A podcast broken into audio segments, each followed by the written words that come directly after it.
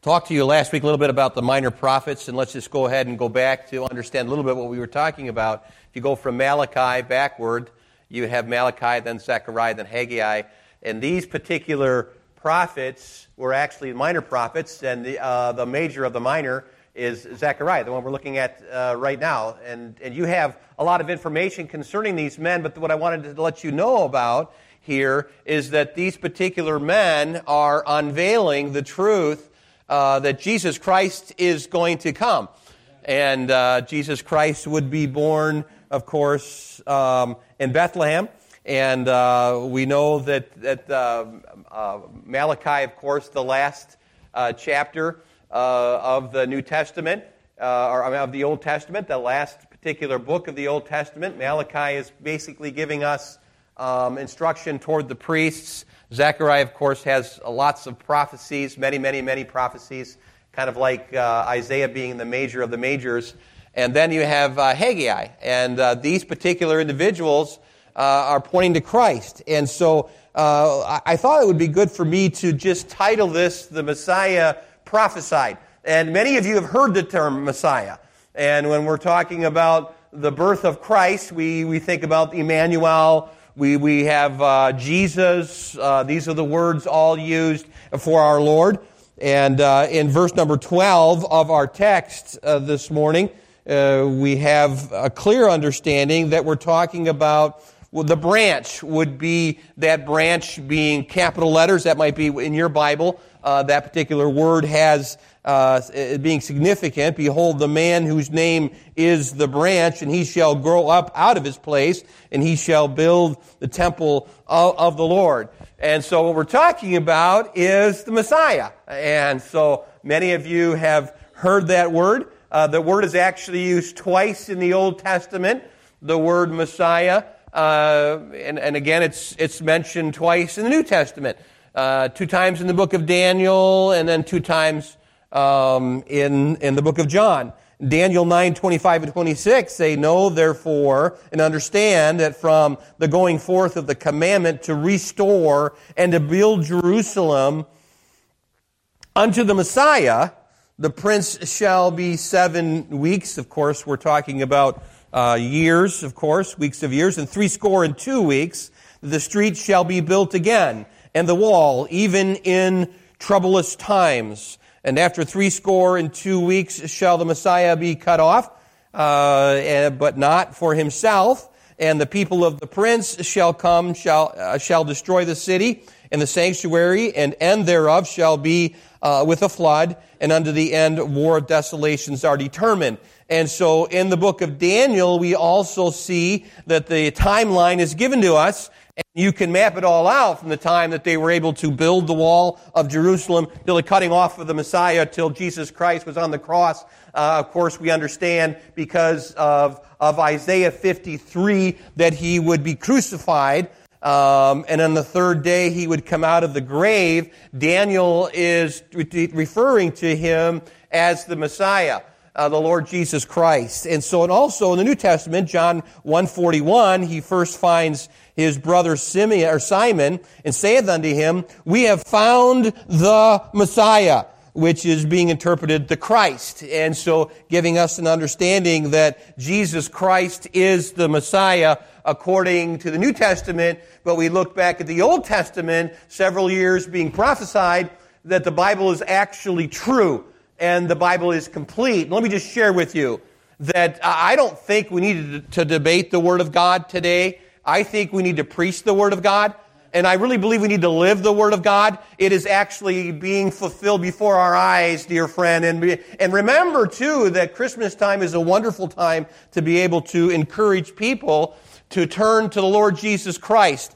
I believe the Spirit of God is moving and tugging at hearts that people would be saved even as I speak today. Maybe somebody is watching from home and you've never trusted Christ as your Savior. Are you tired of being religious? Come to Christ and know God personally through Jesus Christ our Lord. And so the word Messiah, of course, is the topic. And so in John chapter 4, verse number 25, when Jesus was conversing with the woman at the well and was talking to her, she said unto him, I know that the Messiah comes, which is called Christ. when he is come, he will tell us of all things. And it was hard for her to comprehend. She was looking at him. I mean, she's having a conversation with the Messiah. I think it's a beautiful, beautiful word. The word Messiah really means Christ or, or anointed. Uh, it means the Savior of the world. Um, uh, uh we all remember and have heard of the Messiah uh, as far as they, la- they labeled that as, as a, a program of a choir would sing and perform, if you would. Messiah uh, is an English language, I think they call it an oratorio. Uh, I believe that's how you say that word, composed in 1741 by George Frederick Handel. Handel. And uh, with the scripture text compiled, Charles Jennens from the King James Bible and from the version of the Psalms included with the Book of Common Prayer, united in the beautiful uh, rendition, if you would, of the Handel's Messiah. So it was per, first performed in Dublin on eight, April 13th, 1742, and it was received uh, its London premiere nearly a year later. And after an initially modest public reception, this particular program gained in popularity, eventually becoming one of the best known and most frequently performed choral works in Western music. And many of you were able to go to the Messiah here recently at Calvary Baptist in, in uh, Watertown. But I thought I'd just play a song for you this morning so you get a little bit of a glimpse of, of what I'm talking about.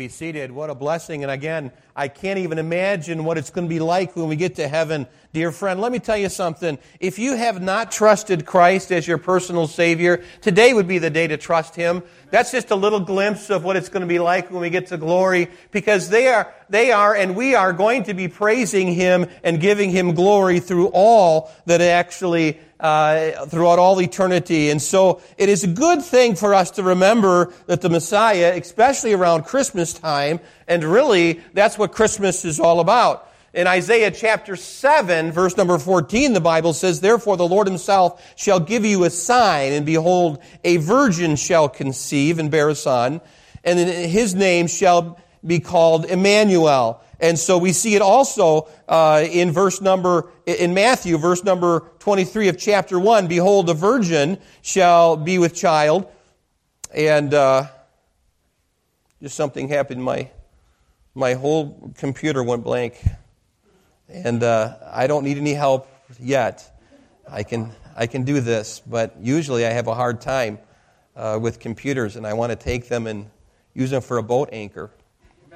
But uh, but it, it, it, in, in, Matthew chapter 1, verse number 23, behold, a virgin shall be with a child and shall bring forth a son, and they shall call his name Emmanuel, which being interpreted is God with us. And so, Emmanuel, God with us, we see in Zechariah that he speaks of Christ, the Messiah, coming. Of course, in the book of Matthew, we have the most accurate description of the genealogy of Jesus Christ. If we were to speculate a little bit on how the generations were to be given, there is no better historical accounts than what we have in the Word of God and in the book of Matthew. And so, of course, it shows from Abraham to David, there are 14 generations, and from David till the captivity of the Babylonian, or the Babylonian captivity, there was 14 generations, and from Babylon to Christ, there was 14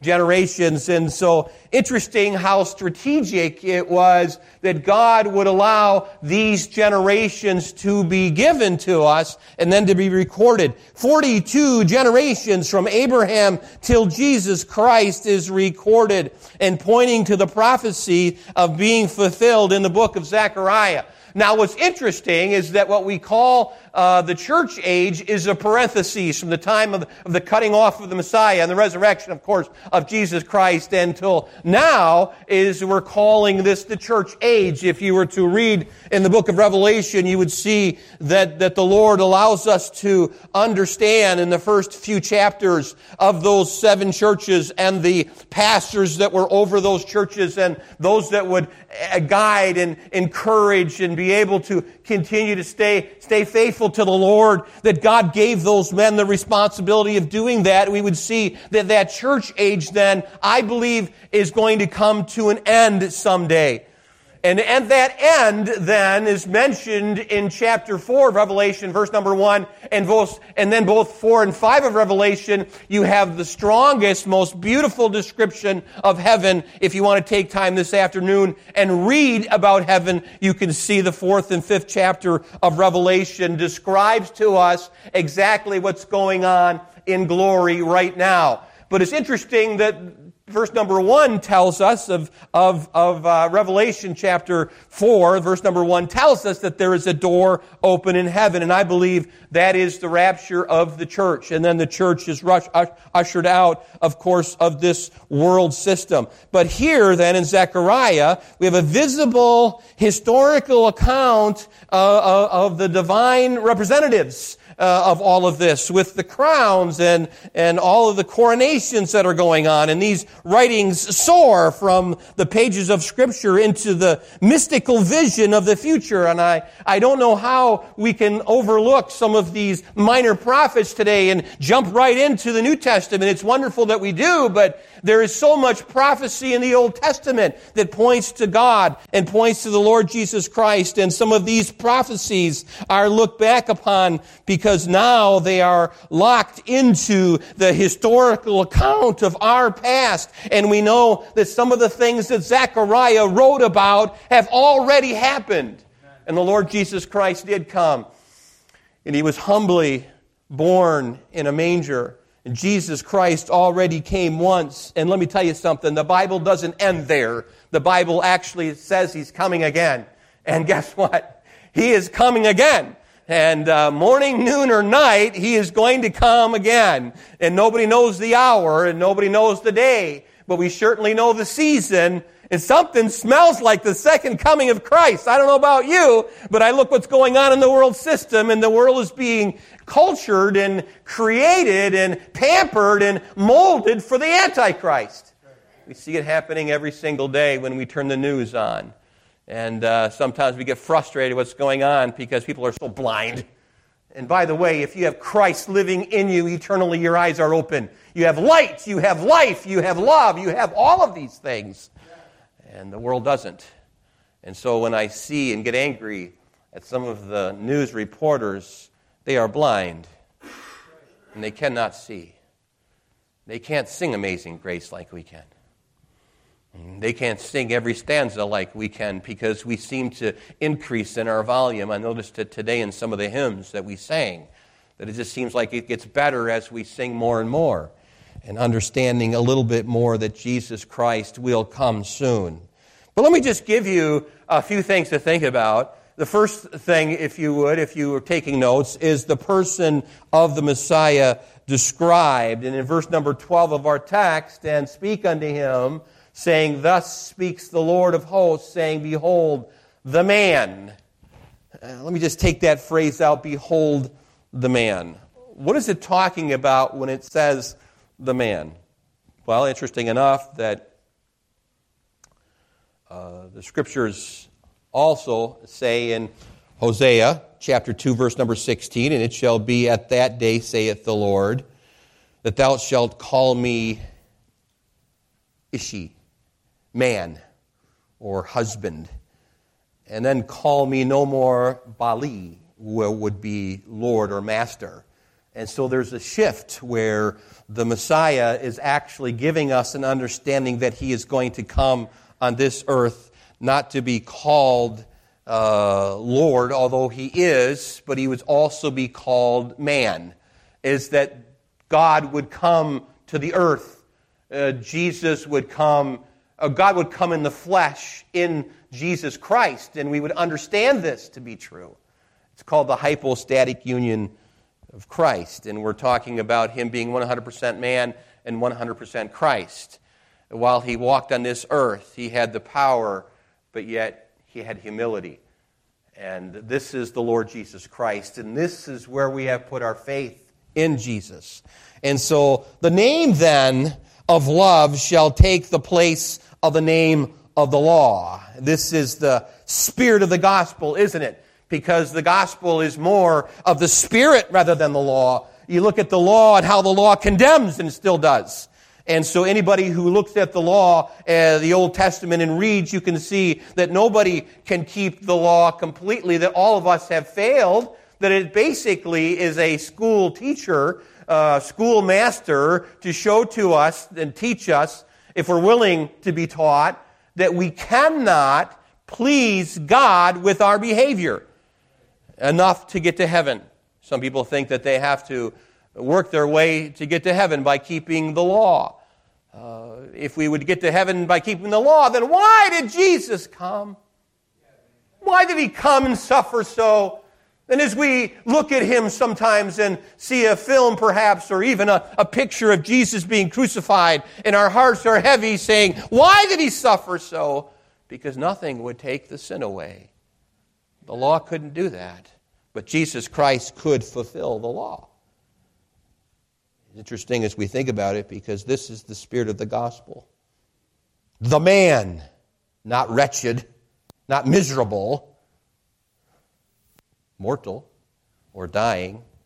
Job chapter 25, verse number 6 says, How much less man that is a worm, the Son of Man which is a worm? He's asking the question. But not this man. This man is Jesus. He is strong, full of courage, and he is preeminent. And even though the Old Testament speaks of him, also the New Testament in the book of Hebrews quotes Psalm 8, where it says, For thou hast made him a little lower than the angels, and hast crowned him with glory and honor, and thou madest him to have dominion over the works of thy hands. Now hast put all things under his feet, all sheep and oxen and the beasts of the fields and the fowl of the air and the fish of the sea and whatsoever passes through the paths of the sea. O Lord, our Lord, how excellent is thy name in all the earth. The man, as we think about the Lord Jesus Christ coming, we also see in verse number 12, the branch in capital letters Isaiah 4 2 says, And in that day, the branch of the Lord be beautiful and glorious, and the fruit of the earth shall be excellent and comely. That means attractive for them that are escaped of Israel. But it's implying really the Lord Jesus Christ or the offspring of Jehovah. That's what it's implying when it says the branch. Uh, the branch means priest or king. It, it implies future. It implies uh, a descendant of David, and it revives the prophecy of Jeremiah because Jeremiah himself said in Jeremiah 33, Behold, the days come, saith the Lord, that I will perform that good thing which I have promised unto the house of Israel and unto the house of Judah. In those days and at that time, I will cause the branch of righteousness to grow up unto David and he shall execute judgment and righteousness in the land. There is so much that points to the branch as being Jesus Christ, the Messiah, and how he would come and he would be born. And this is why we celebrate Christmas. I think it's important this year that we would pull toward this truth even more so. Because there are those that are willing to commercialize Christmas and make it all about something else other than the coming of our Lord Jesus Christ. December 25th. It's going to be here pretty soon, folks. I love it, by the way. Starts Christmas Eve.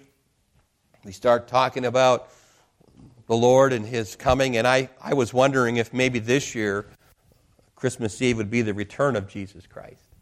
Now, I know that Christmas, if we were to celebrate the birth of Christ, it would probably be more like March or April uh, when the shepherds are in the fields but we celebrate, and the whole world seems to shut down um, the 25th of December. Now, it's interesting because there was a decree made by Caesar Augustus that everybody was to go home. Maybe the first day home policy, I don't know. Not just a thought, you know, that, that maybe they had to return home because that's where God wanted them when He came the first time.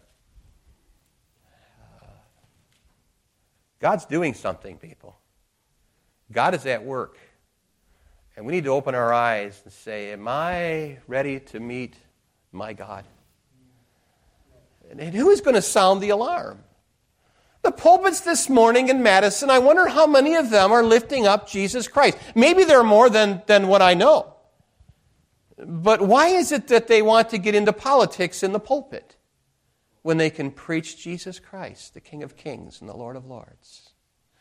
Why would they get into issues in the pulpit when they could just say that Jesus Christ is the loving God, but he hates sin? Why, why is it that they have to mm, put flags out to show how they stand when the Word of God is against some of that? Why are they doing all? Is there any place that will sound the alarm and say, look, Jesus Christ came the first time. We're going to celebrate it on the 25th. And Jesus Christ is coming the second time, and we better get our hearts ready. I mean, simple, isn't it? And get our families ready to meet the Lord. I think it's interesting as we think about it because Zechariah gives us that understanding that it is the branch. Uh, we have the opportunity this year to make our presence again we come up with the idea last year that we were going to make our presents and give them away rather than buy them. Now, there are, uh, there are some gifts that we will buy, so we're not making tons of gifts all crazy. But we, we exchange names, just family members, my, my wife and I and our children, And now our daughter in loves, and we're able to exchange and, and make gifts for one another. And I think the greatest thing you can give somebody is your time. And I think if you make something for somebody, it, means a little bit better and more. And, and by the way, they knew this back in when, when they made the Waltons. Remember the Waltons? You know, we kind of left that kind of thinking. We, we think that it's, you know, the bigger the better, you know, and the most elaborate. I mean, give buy you a truck or something, you know. When really, it's the simple things. The things that are actually made from the heart to say, I think this is something that you would like. I've been watching you, and I want to make something that I think you would really enjoy. I think that's important. But more than that, I really believe the God of heaven is desiring that people would come on Christmas morning and understand why we are giving gifts. And understanding the reason behind that the greatest gift was given to us. For the wages of sin is death, but the gift of God is eternal life through Jesus Christ our Lord. The simplicity of Jesus Christ. It needs to be sounded out, and who's going to sound the warning? Who's going to continue on? Dear friend, don't be weary in well doing. And some of you maybe are going to throw in the towel. I preached a message recently on a Wednesday night about building, don't throw in the trowel. It's interesting that it would be easy for us just to throw it in and say, no, I'm no longer going to build. No, I'm no longer going to do what's right. Look what everybody else is doing, what's wrong. And so why should I? I think you should because he loves you so. And it's a mutual love between you and God. You love Him and He loves you. That's why we serve Him. That's why we point to Him. And so we see, second of all, the work of the Messiah is specified in verse number 12, where he shall grow up out of his place. And Herod's savage desire to have all the babies killed after hearing of the birth of Jesus Christ, he failed. And just like Esther's story, is those that go against God's will and God's plan will be destroyed. And so I have no desire to uh, be weary this morning concerning this election, concerning what's going on in our world system. I want to put my trust and faith completely in the Lord Jesus Christ and know that if anybody goes against God's will, you're in big trouble. And if you're going to lie your way into some place, just stand back and watch God because God is big enough to take care of all of those things. Amen. I remember years ago traveling over into Romania, taking a plane. So, one of my first trips really in a nice plane, the military planes, where they were kind of loud and smelly, diesel, or whatever it was. But I flew from here into Romania and got off the plane and course, I think I flew into Hungary, and then from Hungary went into Romania. And then we went to the backwoods of Romania and to a little town called Beiuș. Little short, chubby pastor with a top hat, rounded, met us, and he took us with his suit on all the way up the hillside past shepherds into this beautiful, beautiful scenery. And it had a spring on the, on the property, and the field was, was completely mowed and taken care of. And then there was a beautiful complex there. And Ceausescu was in leadership 10 years prior to me coming in, and they said that there'll be no camp here for children. That they didn't want children's camps like Camp Joy or Camp Shatek and so on. And around the world, by the way, America has been so blessed, but it's not like that around the world. And so it was in Romania. As I went to the top of that hill and saw that complex, there was a man that was from France, was one of the missionaries, along with the missionary from Romania, and then a group of us from Northland Baptist Bible College were all there. And uh, they were telling me the story that as soon as they heard that this was going to be a camp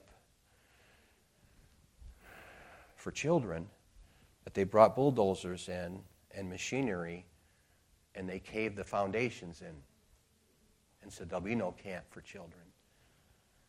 They couldn't find a company to come in and destroy it, but once they finally did find a company to come in and destroy it, every single person that was in that particular company died or was in a mental hospital. And when I t- heard the story, that gave me goosebumps thinking, who would go against the will of God? Who would ever do something against what God is doing?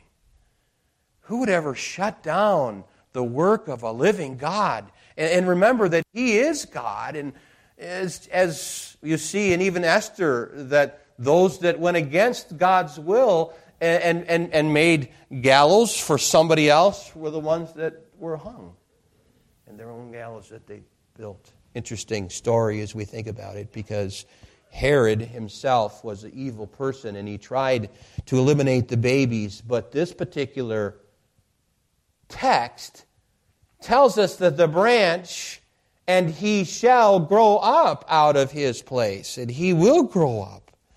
Not only meaning geographically, but also miraculously. God, through the virgin birth, he would be born.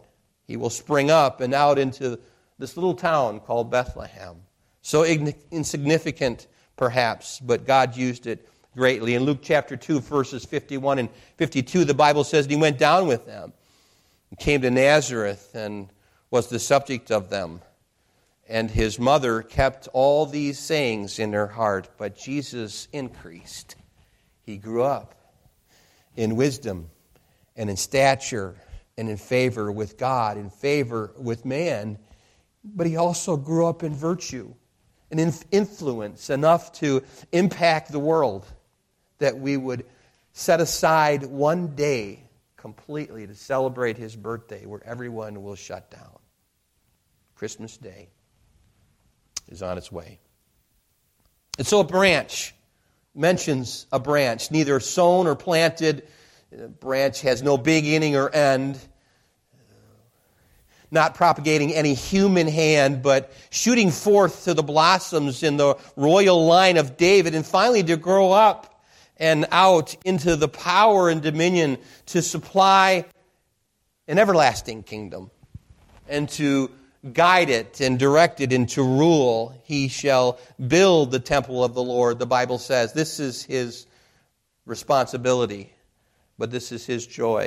This really speaks of the church or the assembly of God, I believe, when it's talking about the temple of the Lord here and knowing you not that your body is a temple of God and that the Spirit of God dwells in you. And 1 Peter 2 verse number 5 says you also as living stones are built up a spiritual house, a holy priesthood to offer up spiritual sacrifices acceptable to God by Jesus Christ but he is the author, of course, and the foundation.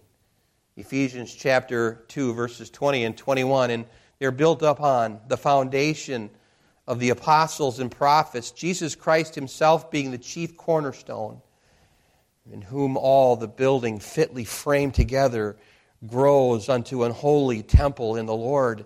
This temple is the glorious school, the school of internal change of eternal significance, of, of, of an instruction from God that will help us to live our lives. It is a personified, monumental wisdom of God to the whole world, Jesus Christ, the Messiah, coming.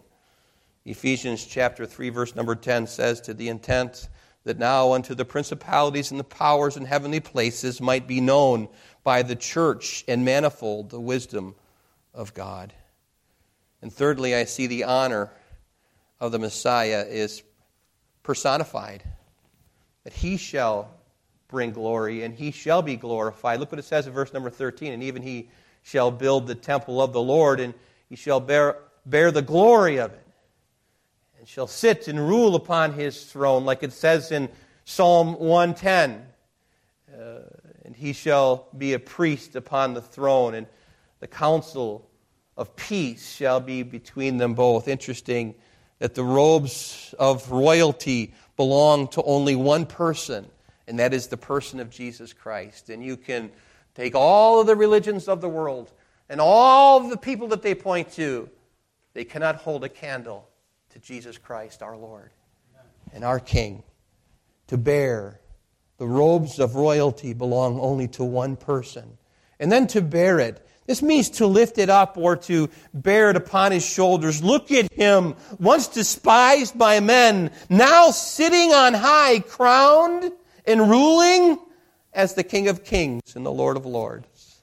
His government needs no division of priests and kings because he rules in both the king and the priest position. And so that's why somebody sat down one day and wrote, All hail the power of Jesus' name. Let angels prostrate fall.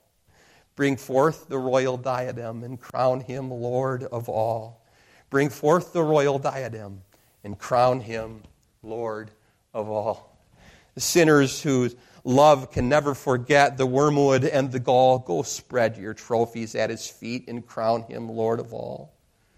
Interesting, the last stanza says, Oh, that with yonder sacred throng we at his feet may fall, we'll join the everlasting song and crown him Lord of all. He shall sit and rule upon his throne in verse number 13. And normally the priests would stand, wouldn't they? They weren't, they weren't supposed to sit down, but not this priest. He is the high priest in Hebrews chapter 10, verse number 11 and 12, it says, And every priest stands daily ministering and offering oftentimes the same sacrifices which never can take away sins. But this man, after he had offered one sacrifice of sins, or for sins forever, sat down at the right hand of God. It also says it again in Hebrews chapter 1. I think sitting shows redemption is finished. Finally. I mean, he said it is finished. What beautiful words to tell us, telestai. It means it is completed, the transaction is done. The invoice has been taken care of. Don't worry about it. It is finished. Your salvation has been taken care of, and Jesus Christ is the one that paid the price of it all because you can't do it, no matter how hard you try, no matter how wonderful you think you are, sitting shows that there is no intention to sacrifice again. We don't need to sacrifice him over and over and over again. We would do this in remembrance of him. We do this because He has given us His grace, and we do it monthly here at Grace Baptist Church when we take the communion of our Lord. It is not something that we do to gain grace. It is because He has given us grace that we can remember what He did 2,000 years ago on the cross for us. And that baby didn't remain a baby. He grew up to be a man, a great man. At the age of 33, they beat Him and crucified Him. He came to die. He knew that the penalty of sin must be paid. And in the Garden of Gethsemane, the psychological, the implications that were upon him were incredible as he bowed down in that garden and he began to weep and, and knowing, and if this cup could be taken from me, take it away, but, but let thy will be done, O Lord. And God in heaven decided that he was going to follow through with the redemption story, of course, never turning back. And they laid Jesus Christ down on Golgotha and nailed him to a tree and lifted him up and, and put him into the, into the ground. And there he hung shamefully over all of the world. Look at him, despicable. Oh, if they could see him now, dear friend, sitting upon his throne, high and lifted up. Glorious is his name. Jesus of Nazareth, the King of kings and the Lord of lords. Someday we'll see him face to face. Called me ignorant because I love my King James Bible. I don't care what you call me. I don't enter into arguments on Facebook. No, sir. And I don't look for one. I just tell it like it is, and that's it. If you don't like it, suffer through it. The Bible is true, every single word of it. I really believe that we need to sound out the gospel of Jesus Christ and not be complaining about other things today.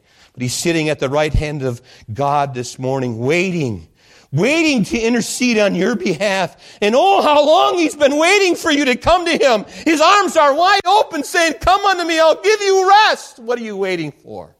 Jesus is waiting for you to come to him for forgiveness and he wants to help you. He's concerned about you. Seeing then that we have the great high priest that is passed into the heavens, Jesus, the Son of God, let us hold fast our profession. For we have not an high priest which cannot be touched with the feeling of our infirmities, but was in all points tempted, like as we are, yet without sin. Let us therefore come boldly unto the throne of grace, that we may obtain mercy and find grace and help in the time of need. And what is it that you need today, dear friend? And what are you waiting for? Go to Him. And we worship Him in spirit and in truth. And you don't have to come to a church to, to pray and talk to God. Sure is good to see people, though, isn't it? Sure is nice to see that you're still here and continuing on. It's always a blessing to shake your hand and to say hello. And by the way, I'm not afraid of anything. I haven't got COVID yet. And I'm not even knocking on wood. I don't care. I don't. You can't scare me with it. Not even a little bit. I seen what it did to my wife. It was like a common cold. And she was strong every day. Oh, it, it took her a little bit, but she got through it. Just like 42 other times over the last 36 years that we've been sick. I don't know what the big deal is, to be honest with you. I'm not trying to be mean. Now, if there were people dying every single day, now people die every day, by the way. And if they got dying, people, you know how many people died yesterday? They'll tell you how many people died yesterday. Everybody dies of COVID these days. I don't know if you know that or not. And, and, and really, uh, it's kind of sad, isn't it? It's kind of sad. Because don't you think that it would be better just to tell the truth about what's going on in the world? There's something fishy going on all around the world. I'm not a conspiracy person. Kinda. But I believe the Word of God over CNN. oh, ah, I need to go on. Lastly, the temple of the Messiah organized. In verse number 13, you can't get past the word peace, and the counsel of peace shall be between them both. And that peaceful sense that God is there, both priest and king Lord of lords, understanding that He drew the plan, that He would build His church, and the gates of hell shall not prevail against it. We're not talking about a structure, we're talking about people. That He would call you to Himself, and that you would come out of religion into a relationship with Jesus, the Messiah. And everything is specified and preordained. This is all been God's plan. And we know what's happened is history, but it's really His story being told. And God gave us some of that history in the prophecies, in the minor prophets, and everything is specified and preordained. And He collected all the materials for His temple. Collected all the people, I should say, because these materials are not just physically prepared, but also spiritually. He bought them, He fashioned them, He equipped them. And I'm speaking of you. You that are sitting in the pew are God's chosen. You have come to Christ. You are a peculiar people. You have been very blessed. And God is going to continue to mold you and to make you into what He desires for you to be. But let me tell you something, friends. By grace, He forms and He polishes all of us to be used in His temple, if you would. John chapter 2, verse number 18. I'll close with these verses. And then answered Jesus.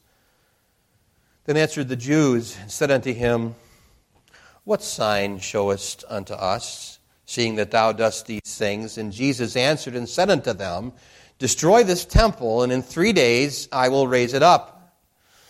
And then said the Jews, Forty and six years was this temple in building, and wilt thou rear it up in three days?